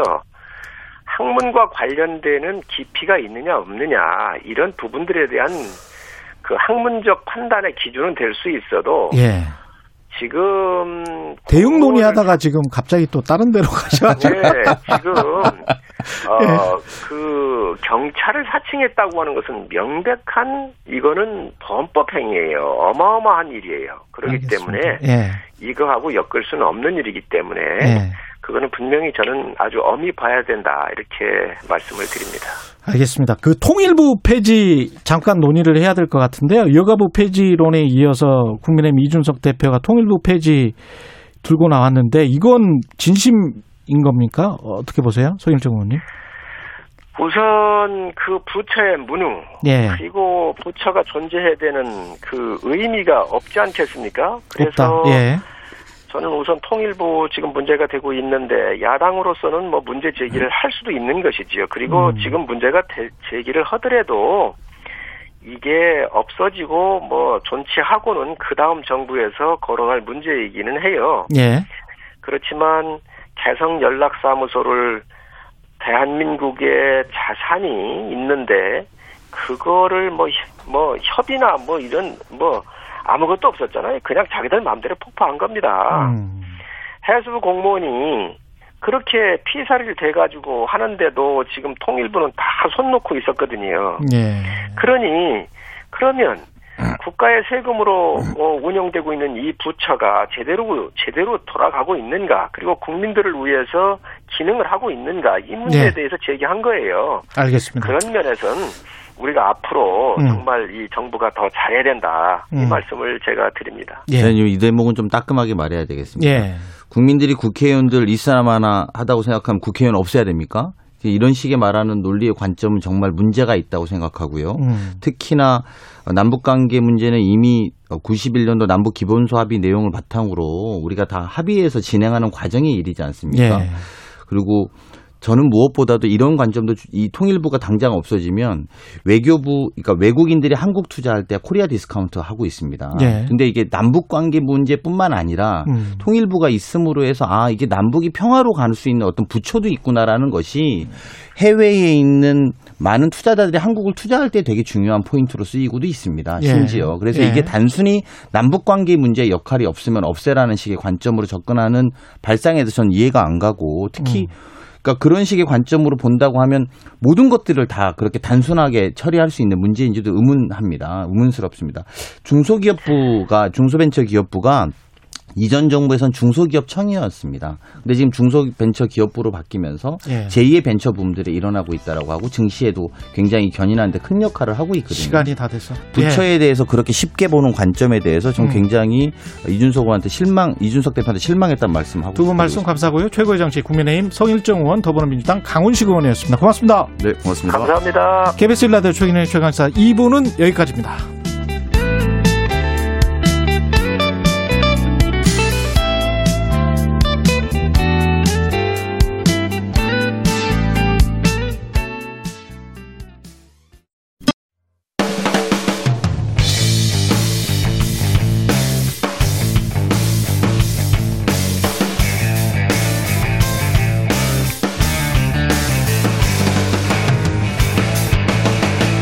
최경영의 최강 시사.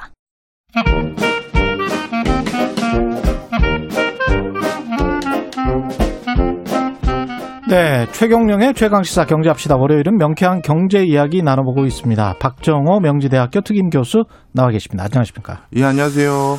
중국의 우버라고 할 수 있겠습니다. 네. 디디추싱, 예, 차량 공유업체인데. 주가 폭락 사태에 관해서 여러 분석들이 나오고 있는데 이게 지금 어떤 일이었는지 네. 정리부터 좀 해 주셔야 될 것 같네요. 예, 네. 워낙 짧은 순간 큰 이슈가 있어서 제가 날짜를 좀 정리를 해왔는데요. 예. 원래 중국의 인터넷 정책을 총괄하는 부처가 있는데요. 국가 인터넷 정보판공실이라는 곳이 있습니다. 예. 영어로 약자가 CAC라고 부르는데요. 예. 여기서 갑자기 돌연 7월 2일 날 디디추싱에 대해서 조사를 착수하겠다라고 한 것입니다. 그런데 조사를 하는 목적이 디디추싱이 국가 안보와 공공이익을 저해했는지 확인하겠다고 한 것입니다.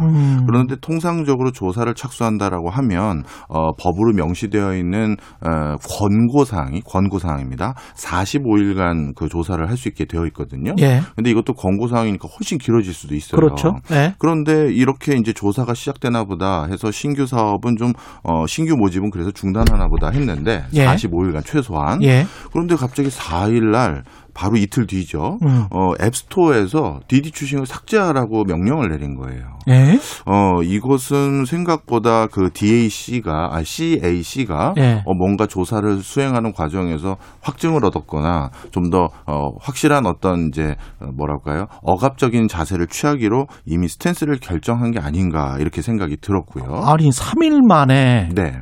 그 영업하지 말라는 이야기잖아요. 앱스토어에서 삭제하라는 거는. 그렇죠. 예. 앱을 기반으로 비즈니스라는 회사니까 이건 영업하지 말라는 얘기거든요.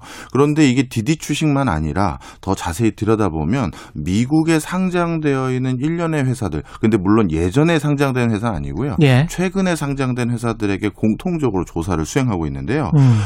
중국에는 보스즈핀이라고 해서 이게 칸준 기업이 만든 어떤 앱이고요. 예. 그다음에 윈만만이라고 해서 만방 기업이 만든 앱인데 보스즈핀 는 우리로 따지면 뭐 그 취업 포털 사이트들이 있죠. 사람인 뭐 이런 회사들이죠. 그런 회사에 가깝고요. 윗만만은 화물 디디추싱이라고 보시면 됩니다. 트럭 부르는 이런 것들까지도 지금 같이 조사에 착수했으니 이건 미국 상장한 회사들을 억압하려는 게 아닌가 이렇게 읽혀지고 있습니다. 근데 지금 세 회사 전부 다 플랫폼 업체고 데이터베이스를 기반하는 업체들이기 때문에 맞습니다. 어떻게 보면 이제 중국의 정보를 아까 지금 그 명분이 국가 안보와 공공이익 침해.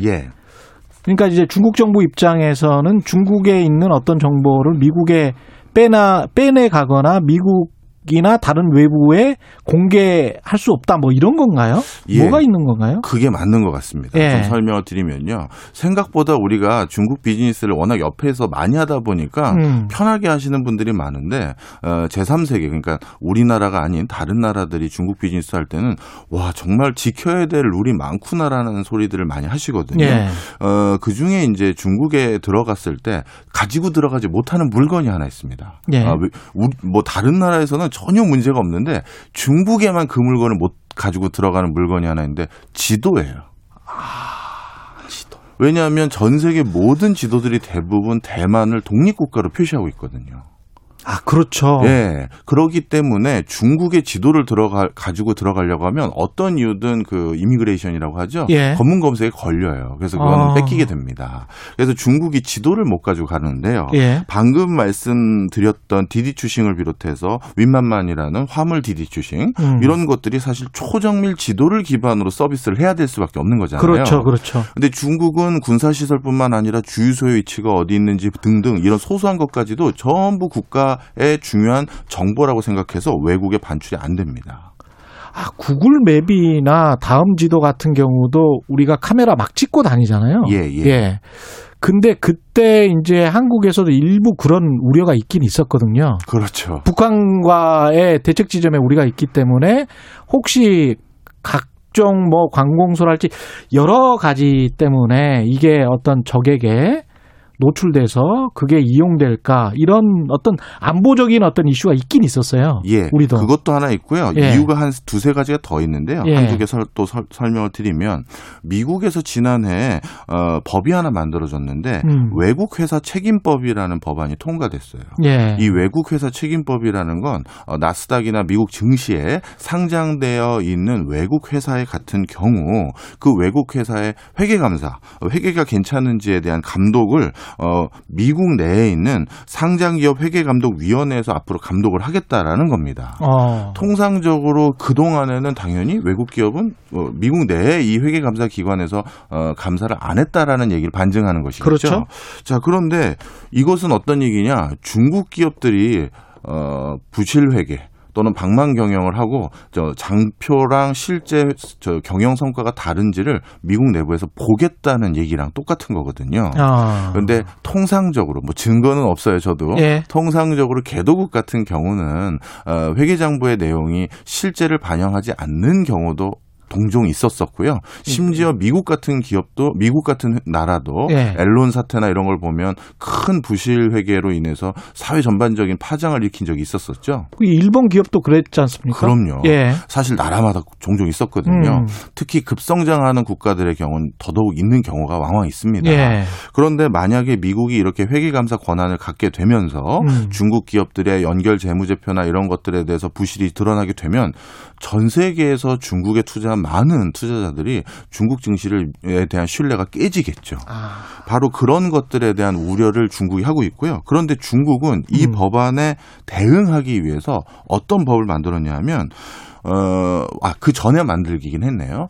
중국 회사들은 해외에선 감사를 받을 필요가 없고 중국 내부에서만 감사를 받도록 권고하고 있어요. 맞습니다. 그리고 자신의 회사의 모든 중요 정보들, 여기는 저 회계자료도 들어갑니다. 네. 이런 것들을 해외에 반출하는 게 원칙적으로 금지되어 있습니다. 그러니까 외국법을 따르지 말아라. 이게 한동안 외신에서 중국의 어떤 정책을 비판적으로 보는 그런 보도들의 하나였죠. 맞습니다. 예. 그렇다면 이제 디디추싱 입장에서는 미국 증시에 상장을 했기 때문에 중요 자료들을 증빙하기 위해서 가지고 나가야 되는데 그렇죠. 중국 내부에서는 그거는 불법이야. 니네는 그러면 국가 안보라든가 공공이익을 저해하는 거야. 이런 소리를 듣게 되니 어떻게 보면 당연한 수순이었고요.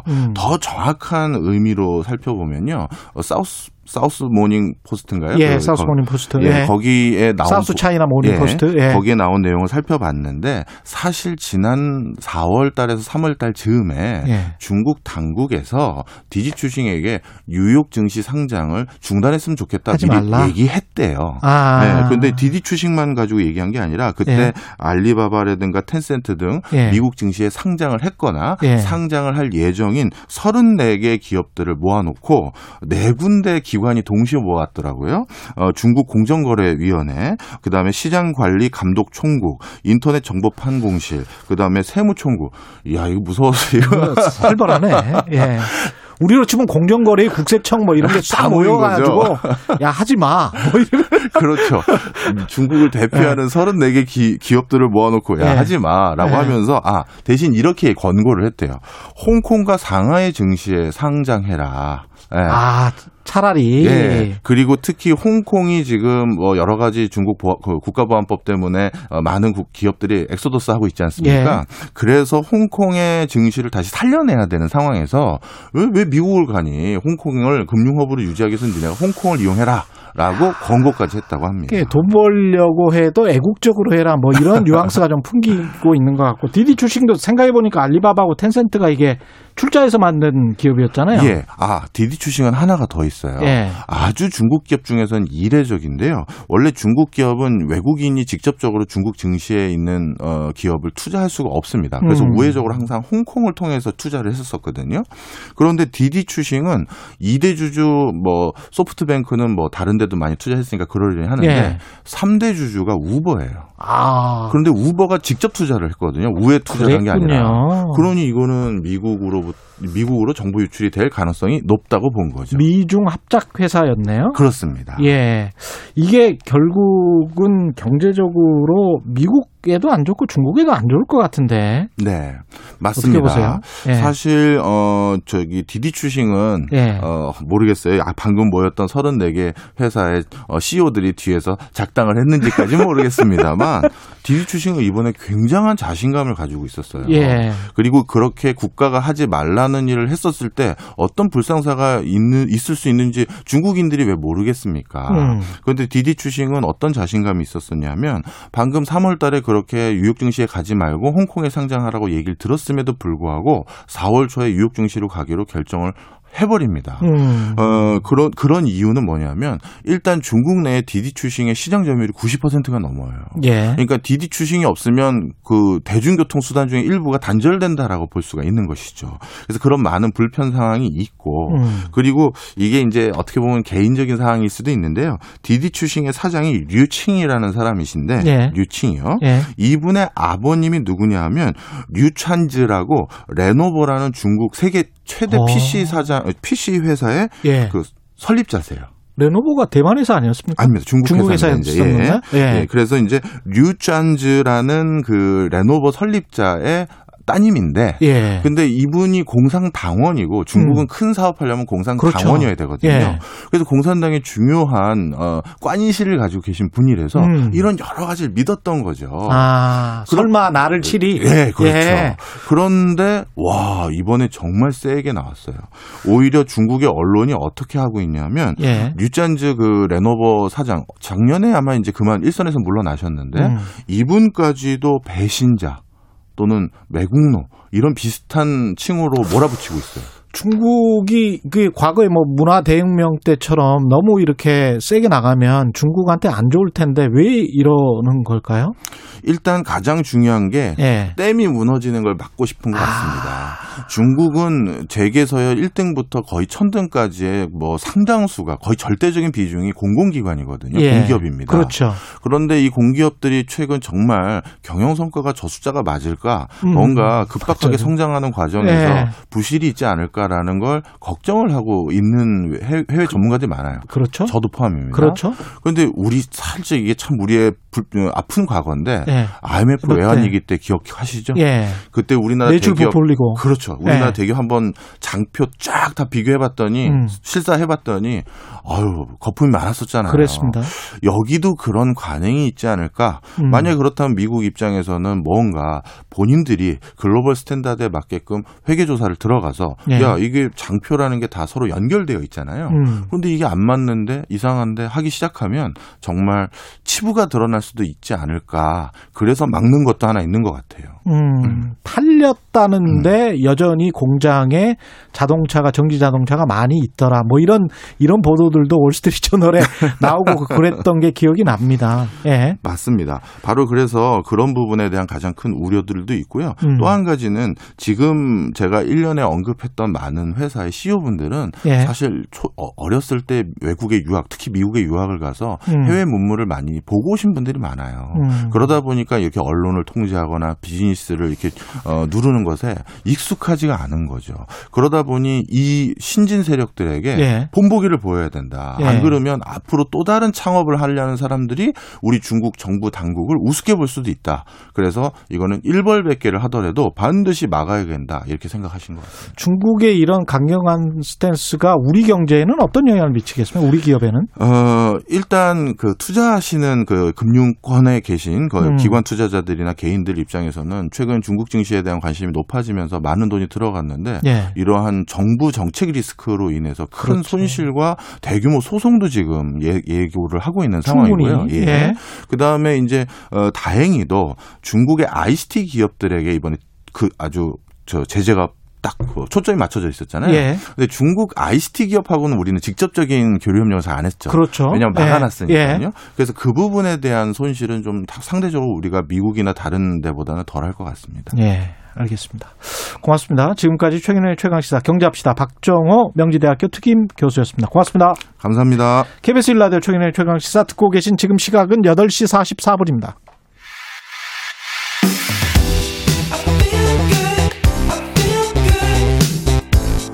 세상에 이익이 되는 방송 최경영의 최강시사. 네, 한남더힐이라는 아파트 아십니까? 한남동에 있는데요. 네, 7년째 최고가 아파트, 한국에서 제일 비싼 아파트 타이틀을 지키고 있습니다. 다주택자를 겨냥한 부동산 대책, 그런데 이곳에서만큼은 통하지 않았다고 합니다. 어제 방송된 KBS 시사기획장 한남더힐 부동산 대책 잔혹사. 뛰는 부동산 대책 위에 나는 다주택자들이 있었다. 집중 취재 보도한 KBS 우한을 기자 나와 있습니다. 안녕하세요. 안녕하십니까. 한남동에 있는 한남더힐, 이게 원래 당국대 부지였잖아요. 네네. 정말 이제 노른자의 땅이다 그래가지고 네. 사람들 뭐 분양할 때도 관심 많고 그랬었는데 이게 몇 채나 분양됐었습니까 그때?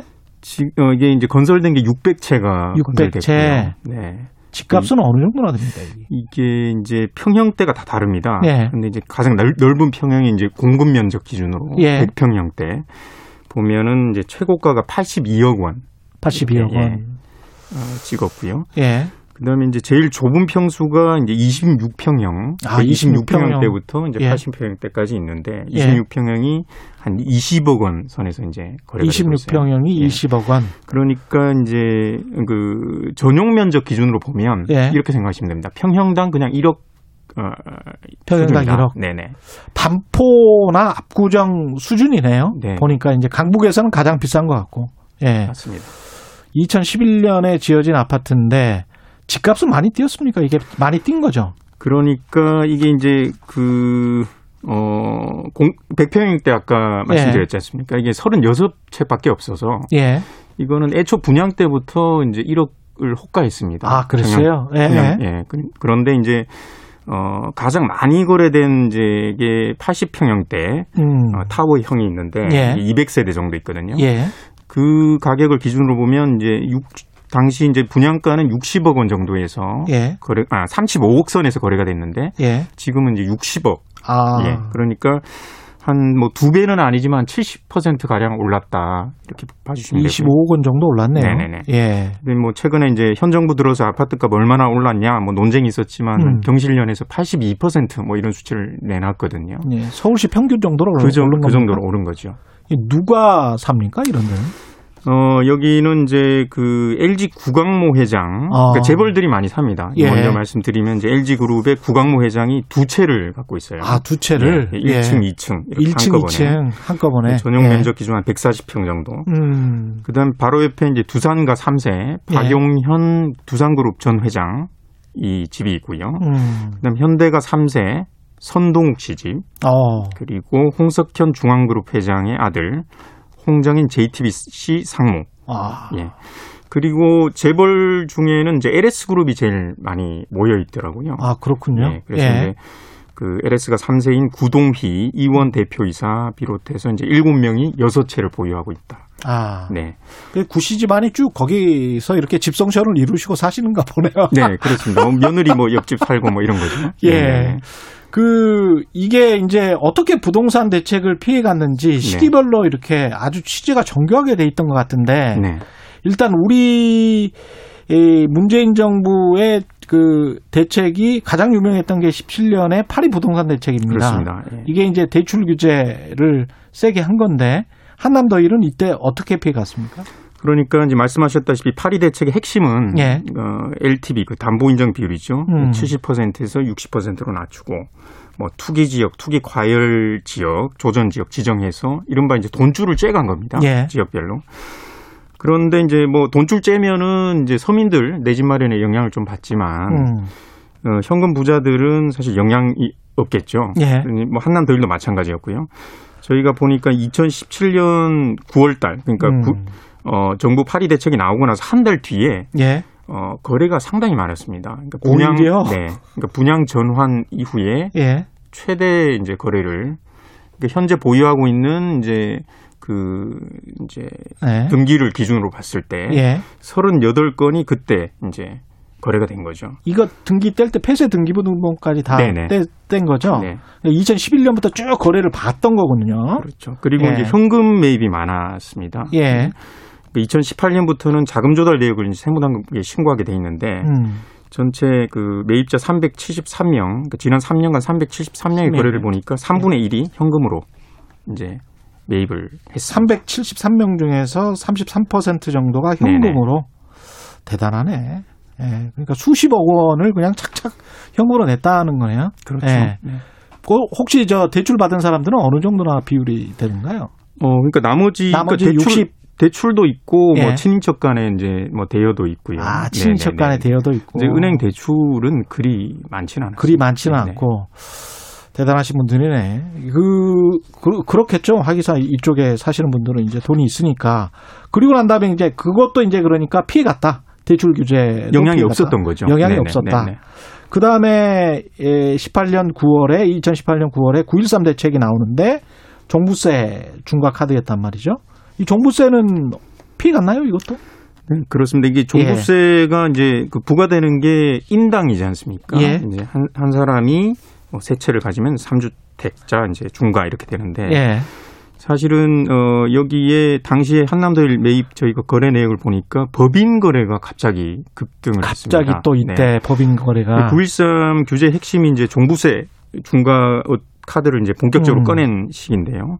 그러다 보니까 법인한테 내가 가진 부동산을 이제 넘기는. 법인은 종부세 안 내니까. 네네. 그래서 쪼개는 거죠. 그래서 저희가 이제 실제 한 자동차 부품회사 대표 사례를 취재를 했는데 이 회사가 대표가 갖고 있는 44억 원 상당의 이제 아파트를 법인에 넘긴 거죠. 2019년 4월에. 법인에 넘기고. 네네. 본인이 계속 거기서 살고. 그렇죠. 본인은 살고. 그래서 법인에다가 이제 이거 왜 이제 대표의 집을 왜 샀냐 하니까 아 마침 이제 부동산 임대업 등록도 돼 있고 투자처를 이렇게 물색 중에 대표가 집을 판다 그러길래 어떻게 알았대 그건? 그러게요. 네. 그래서 이제 뭐 지금 월세를 내고 정당하게 살고 있다고 해서 월세도 회사 돈으로 내는 거 아닌지 모르겠어요. 뭐 저희가 이제 확인이 안 되니까. 어떤 회사들은 대표 월세를 또 회사 돈으로 또 내줘요. 그래서 비용 처리를 해줍니다. 이 참 정말 나쁘다. 막 이렇게 피해가는데. 그리고 난 다음에 이제 법인 규제를 또 하잖아요. 네네. 정부에서 2019년에 12.16 부동산 대책. 근데 이 법인 규제를 하니까 어떻게 그럼 대응합니까? 이때는? 그러니까 이제 법인 비슷한데요. 신탁이라는 게 있다 등장합니다. 신탁. 그러니까 아까 이제 법인으로 쪼갠다고 했지 않습니까? 근데 신탁 개념 좀 말씀드리면은 원래 신탁은 이제 세금 회피하라고 만든 건 아니고 자신의 부동산의 관리가 어렵거나 이걸 처분할 때 처분이 쉽지 않을 때 어떤 재산권을 넘기는 거죠. 그렇죠. 그런데 이렇게 되면 신탁 인 상황에서는 아까 이제 종부세 합산이 또 안 되는 거예요. 그러다 보니까 이제 신탁이 늘었고 한남더힐에서도 저희가 보니까 이제 2020년 초 그러니까 2019년도에 법인 규제하겠다 이렇게 12.16 대책이 나오니까 그 이듬해 신탁이 늘었고요. 그럼 저희가 확인한 게 모두 16건. 뭐 예를 들면 이제 누가 했는지 저희가 봤더니 그 연봉 한 28억 3천만 원 받던 이제 삼성전자 고동진 대표, 그다음에 저희 이제 같은 방송사 MBC 김태호 PD, 그다음에 윤정환 전 축구 국가대표, 그리고 병원장, 뭐 변호사 전문직들 이런 분들이 이제 신탁을 했더라고요. 아니 근데 부동산 신탁이라는 거는 신탁을 맡기고 나면 본인이 이제 그 재산세랄지 이런 것들에 이제 굉장히 절세 효과가 있는 거잖아요. 네네. 근데 28억씩이나 받으면서 이걸 굳이 이렇게. 근데 이게 본인이 이제 의도한 것도 있지만 이 시기에 금융기관들이 이른바 VVIP를 모집하는 하나의 영업수단이었죠. 그래서 회장님 이렇게 하면 됩니다. 그러면서 이제 수수료를 받기도 했는데요. 뭐 건당 이제 2천만 원 정도, 뭐 1,000만 원, 2,000만 원 정도를 받고 저희한테 이렇게 의뢰하시면 수억의 어떤 세금이 절세가 된다. 이렇게 하다 보니까 사실 마다할 이유도 또 없죠. 어떻게 보면. 너무하네. 진짜. 아유, 정말 꼼꼼하고 깨알 같으신데. 그렇게 해서 정부가 또 지난해 7월에 2020년 7월에 신탁 제도를 또 손봐요. 그래서 세금을 무조건 이제 집주인이 낸다. 이렇게 하는데 이렇게 되고 나니까 뭐 어떻게 하나요? 그렇게 되면? 그러니까 이제 다 막힌 거죠. 다 막혔죠. 법인도 막히고 다 막혔습니다. 이게 약간 뒷북으로 이제 이들은 앞서 나가고 정부는 뒤에서 이렇게 막는 그런 형국이었는데 재벌들 지주사 변천사하고 거의 똑같네요. 진짜 다 막히다 보니까 이제 결국엔 증여로 가는 거죠. 그러니까 정부의 의도는 이렇게 막으면 결국 가주택자들은 내놓을 것이다, 시장에. 그러면 이제 공급 면에서나 여러 가지 이제 시장이 풀릴 것이다. 예. 아파트값 잡을 수 있을 것이다. 이렇게 봤는데 실제로는 이제 증여를 한 거죠. 증여를 택했고 실제 한남더힐에서도 전체 증여 39건인데요. 저희가 확인한 게 40%가 70대 채 그 달에 40%가? 예. 그러니까 14건이 70대 채 발표 한 직후 그 달에 집중이 됐습니다. 그러니까 매매 사례 중에서 증여가 40%라는 네. 거잖아요. 그러니까 70대 최근 강도 높은 규제책이었거든요. 보유세, 거래세, 세금도 올리고 하니까 결국에는 이제 증여를 택한 거죠. 일제히. 참 한남더힐 최연소 주인이 지금 2살입니까? 그래서? 네네. 저희가 확인한 바로는 그렇고요. 30대 이하는 한 10% 정도. 예. 이 중 이제 17명이 이제 증여로 아파트를 보유했는데 예. 그 30대 이하 중 85명 중에 68명은 이제 직접 매입했습니다. 근데 나이를 고려하면 이거를 이제 본인이 다 치렀을 것인가 좀 의문이 되고요. 어떻게 해야 될까요? 마지막으로 한 20초 남았습니다. 아, 그렇습니까? 예. 그래서 이제 결국에 이제 보유세 강화하고 거래세를 낮춰서 부동산 이제 집값도 좀 잡고 예. 어떤 부의 자산 불평등도 좀 해소하고 예. 그래서 결국에는 이제 정치적 갈등을 불러일으키는 불평등을 해소해야 우리 경제가 그렇죠. 예, 효율적으로 원활하게 돌아간다. 이런 부분에 원칙을 세운 것이 이제 답이다. 이렇게. 우왕좌왕 정부가 하는 사이에 빠져나갈 사람들은 다 빠져나가더라. 진짜 투기꾼들은. 예, 그리고 돈 있는 사람들은 그렇게 또 살더라. 그렇죠. 말씀 감사하고요. 지금까지 KBS 시사기획창 우한을 기자였습니다. 고맙습니다. 감사합니다.